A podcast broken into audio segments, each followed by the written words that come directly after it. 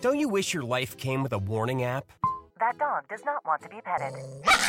Well, life doesn't always give you time to change the outcome, but prediabetes does. Take the one minute test today at doihaveprediabetes.org. Brought to you by the Ad Council and its prediabetes awareness partners. So, what was the commercial real estate market sort of steady eddy is now the thing that is front of mind for most people in terms of where they think damage is going to come down. Welcome to the Best New Ideas in Money, a podcast for MarketWatch. I'm Stephanie Kelton. I'm an economist and a professor of economics and public policy at Stony Brook University.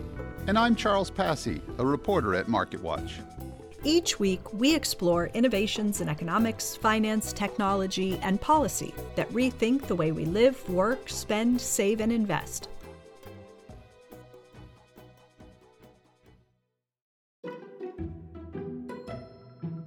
Stephanie, today we're talking about the office, about cities, and about the ripple effects a broad shift to hybrid and remote work could have on the economy. But first, did you ever think that the contemporary office, the office as we have known it for generations, might become a thing of the past?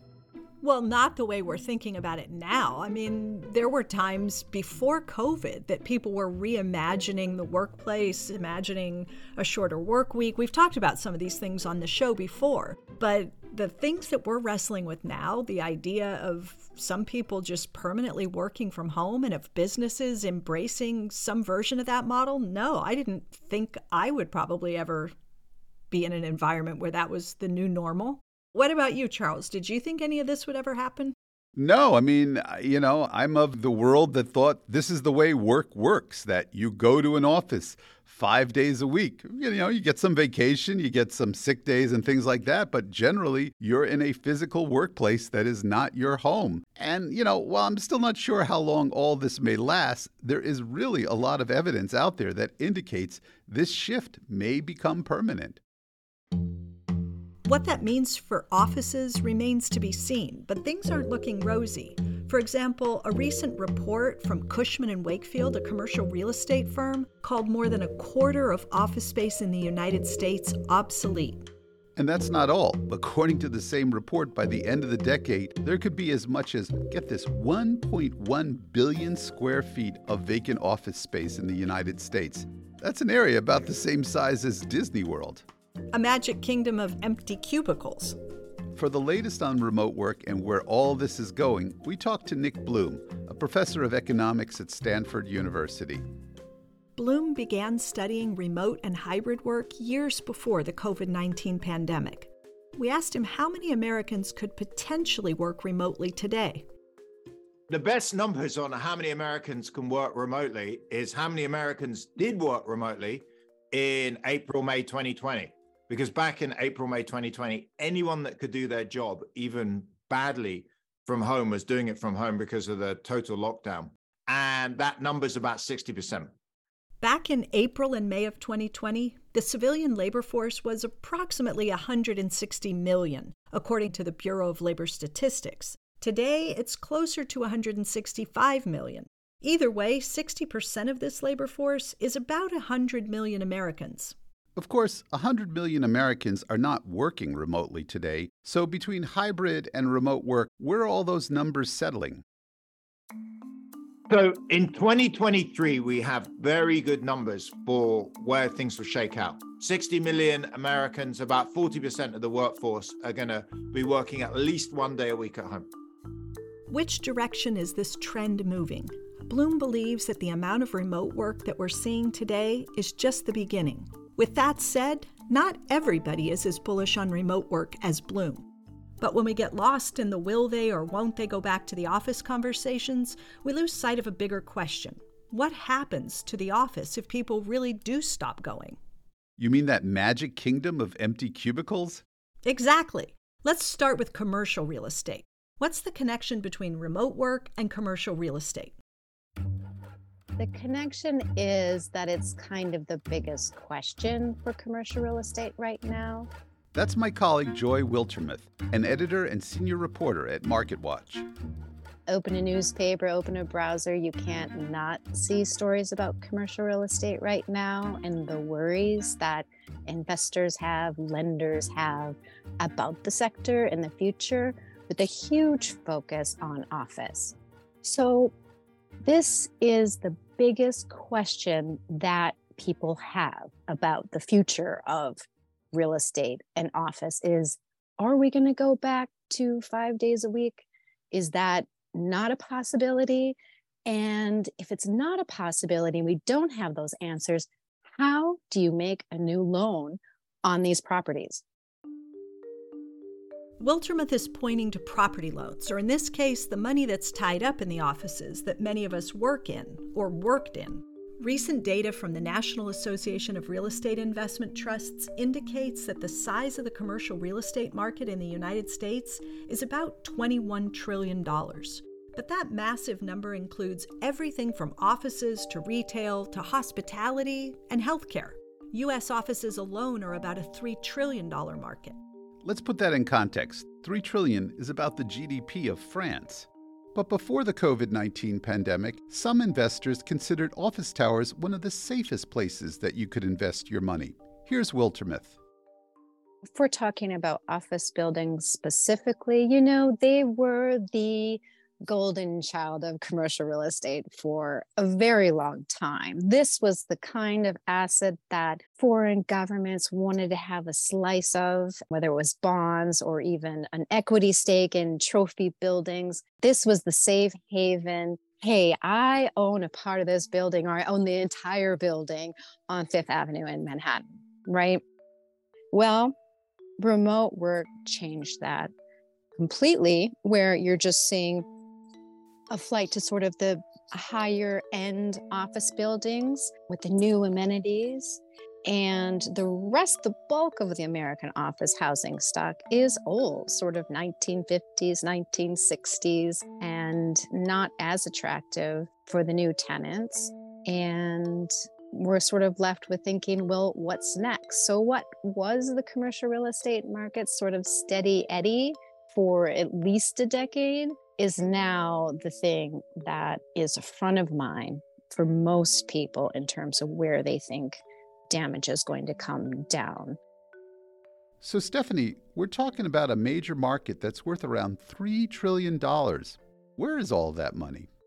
Well, it's all over the place. A lot of banks and other investors have financed commercial real estate loans. So the question a lot of people are asking is what happens if businesses don't want to renew the leases? What if they just want to walk away from the buildings?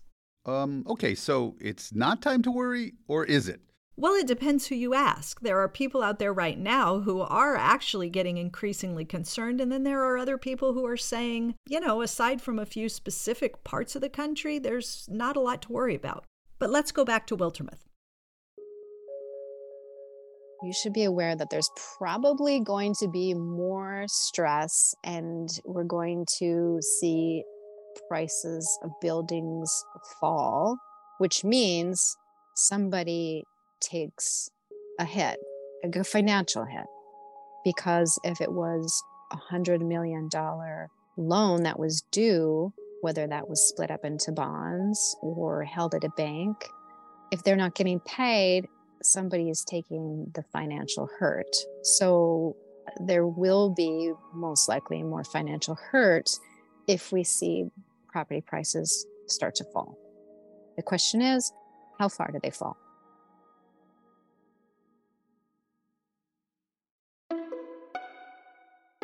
Well, that's a cliffhanger.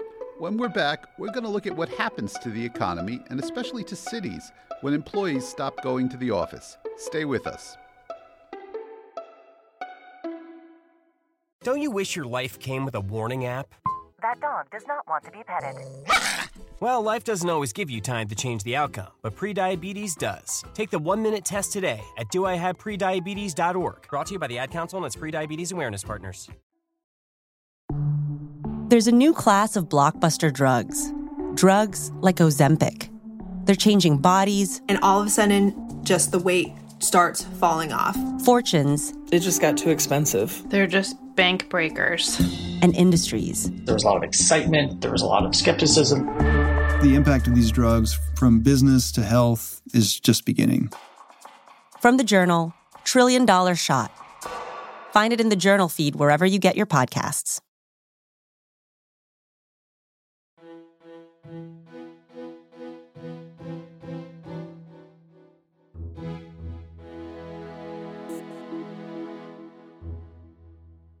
Welcome back to the best new ideas in money. Before the break, we talked about remote work and what remote work could mean for commercial real estate and for the economy more broadly.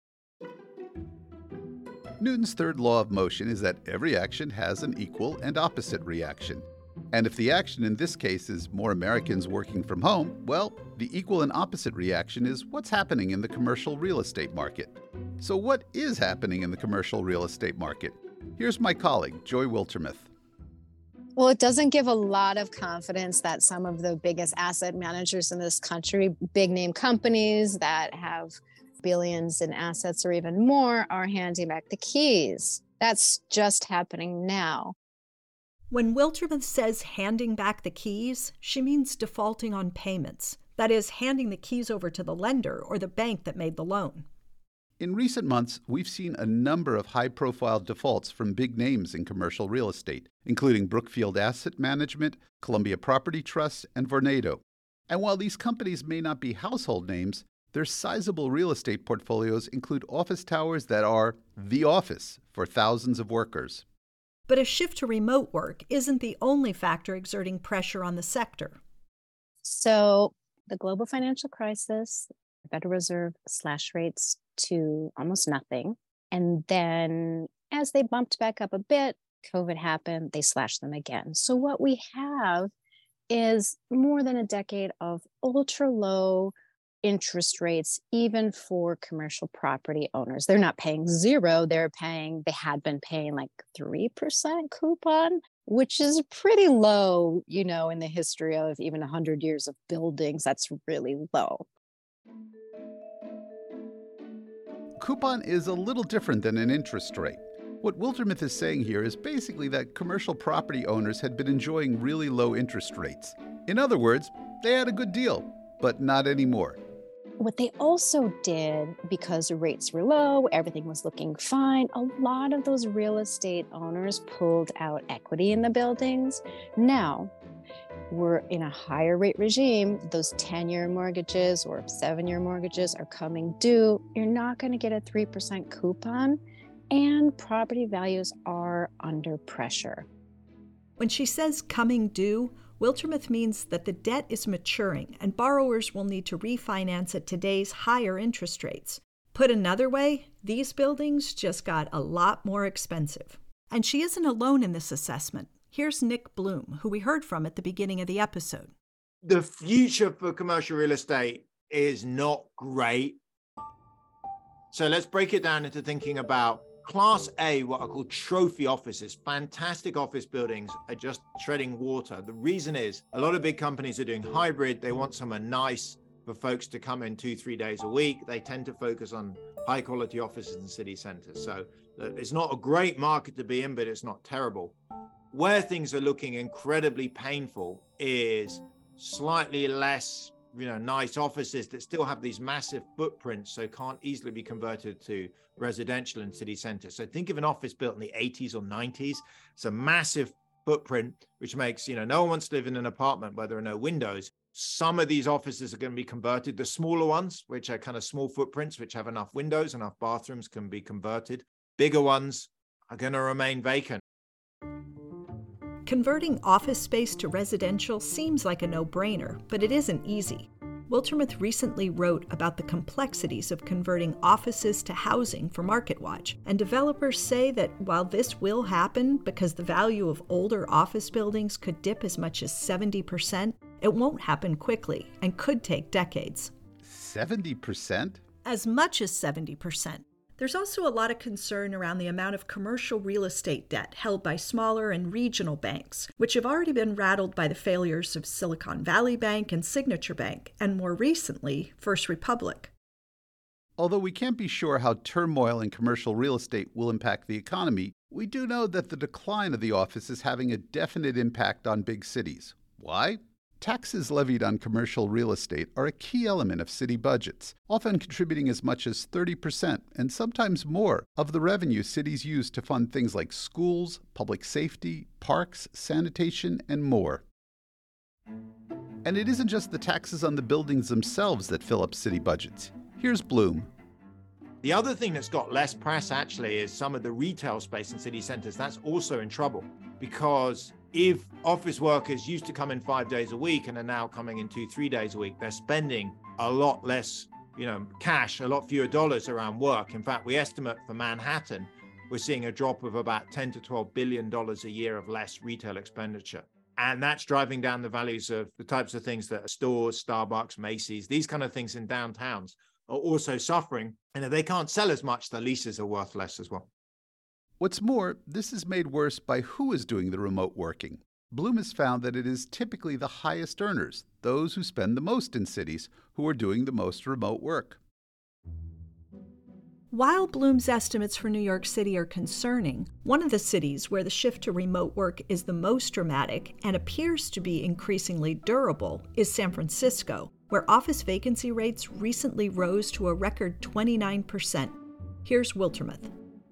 Well, on a very dour note, I did grow up in the Midwest, in a small town, and I'm a relative newcomer to San Francisco. But what I do worry about is that without some answers, you could end up potentially seeing a Detroit kind of scenario. And what does that mean exactly? Well, if the story of Detroit is in part what happens to a city when the city's major industry leaves town, the comparison to San Francisco becomes clear what happens to San Francisco if tech leaves San Francisco? And more broadly, what happens to cities if major employers depart? Without action, what's to prevent Detroit from repeating itself in other big cities and people just left behind? That's my biggest worry. I have tried to have this conversation with some people in San Francisco and they say no way, that's that's you know crazy talk. And it could be, but I'm just from the Midwest and it's not that it can happen, it has happened in history of cities in the United States when it was once unimaginable. So I think there should be a call to action. Nick Bloom co authored a recent paper on what's happening in San Francisco and elsewhere. He calls the recent hollowing out of city centers and the growth of the suburbs the donut effect. The donut effect is something we kind of talk about US cities using data from MasterCard. So, at its simplest, what's happening is think of an American donut, empty in the middle, it's fat around the edges. So, folks, like probably many people listening now, are graduates, you know, professionals, managers are saying, you know what? I only need to be in the office now two, three days a week. I want a bit more space, I want a home office. I'm going to move out to the suburbs. And a lot of people are moving out to the suburbs, about a million Americans across big cities. And that is creating a donut. It's emptying out the center and pushing up the suburbs. What can cities do about it? There are no easy answers. For example, a recent city government report suggested San Francisco convert vacant office space to housing and seek to diversify its economy so it's less dependent on the ups and downs of the tech industry. Interesting ideas, but not things that happen at the push of a button. Back to Bloom. The group that I think are most negatively hit by the surge in work from home and you know what is a permanent change is city centers you know the government's running that the mayors etc so if you think of london breed in san francisco eric adams in new york their life has become a lot harder. San francisco is facing a nearly $780 million shortfall over the next two fiscal years Chicago, America's third largest city, is also projecting a deficit in the hundreds of millions over the next few years. And New York City? Estimates vary, but the city could be short between 11 billion to $14 billion by 2027. Meanwhile, according to card swipe data from Kastle Systems, office occupancy nationally is sitting at just under 50% of pre pandemic levels. On the other hand, Joy Wiltermuth points to the recovery of Lower Manhattan after 9 11 as an example of how things can turn around. In her view, in addition to a strategic approach and some good fortune, the city she's keeping an eye on, San Francisco, needs a champion. I'm waiting to see, sort of like what Robert De Niro did downtown in New York um, with bringing the film festival to Tribeca, you know, after September 11th. I'm just kind of waiting to see who is that group or that face or that name that says, I am committed no matter what, come what may. We're here. We're going to be here. We're going to look different. It's going to be a tough time. We're getting through it. I think San Francisco needs that. Beyond San Francisco, what could these shifts in where and how we work mean for the future of cities? Bloom argues they'll rebound and change.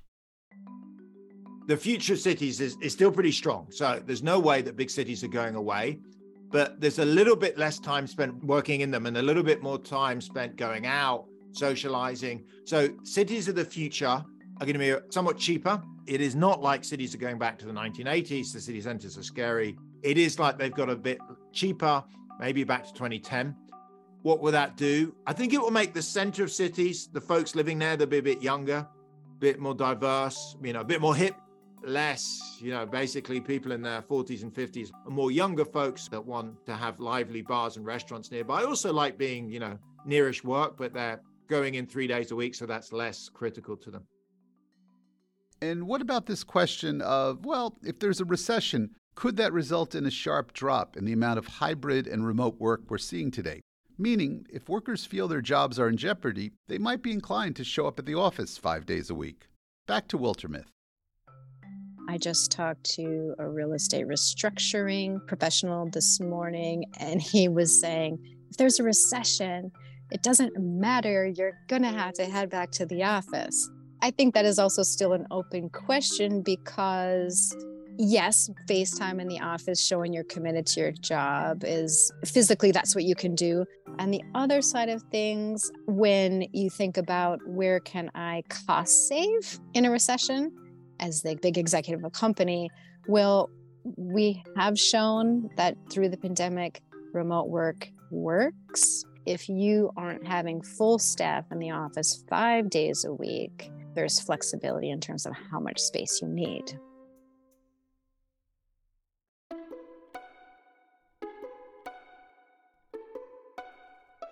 Thanks for listening to the best new ideas in money. You can subscribe to the show wherever you listen to podcasts. If you like what you heard, please leave us a rating or review. And if you have ideas for future episodes, drop us a line at bestnewideasinmoney at marketwatch.com. Thanks to Nick Bloom and Joy Wiltermuth. To learn more about remote work, commercial real estate, and the future of cities, head to marketwatch.com. I'm Stephanie Kelton.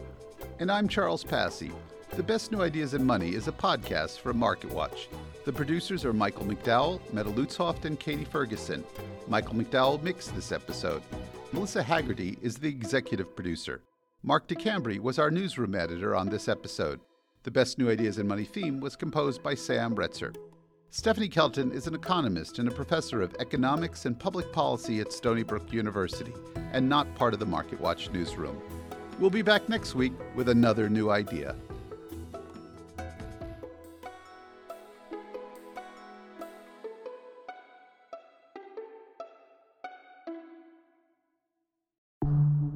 There's a new class of blockbuster drugs. Drugs like Ozempic. They're changing bodies. And all of a sudden, just the weight starts falling off. Fortunes. It just got too expensive. They're just bank breakers. And industries. There was a lot of excitement, there was a lot of skepticism. The impact of these drugs from business to health is just beginning. Coming soon from the journal, Trillion Dollar Shot.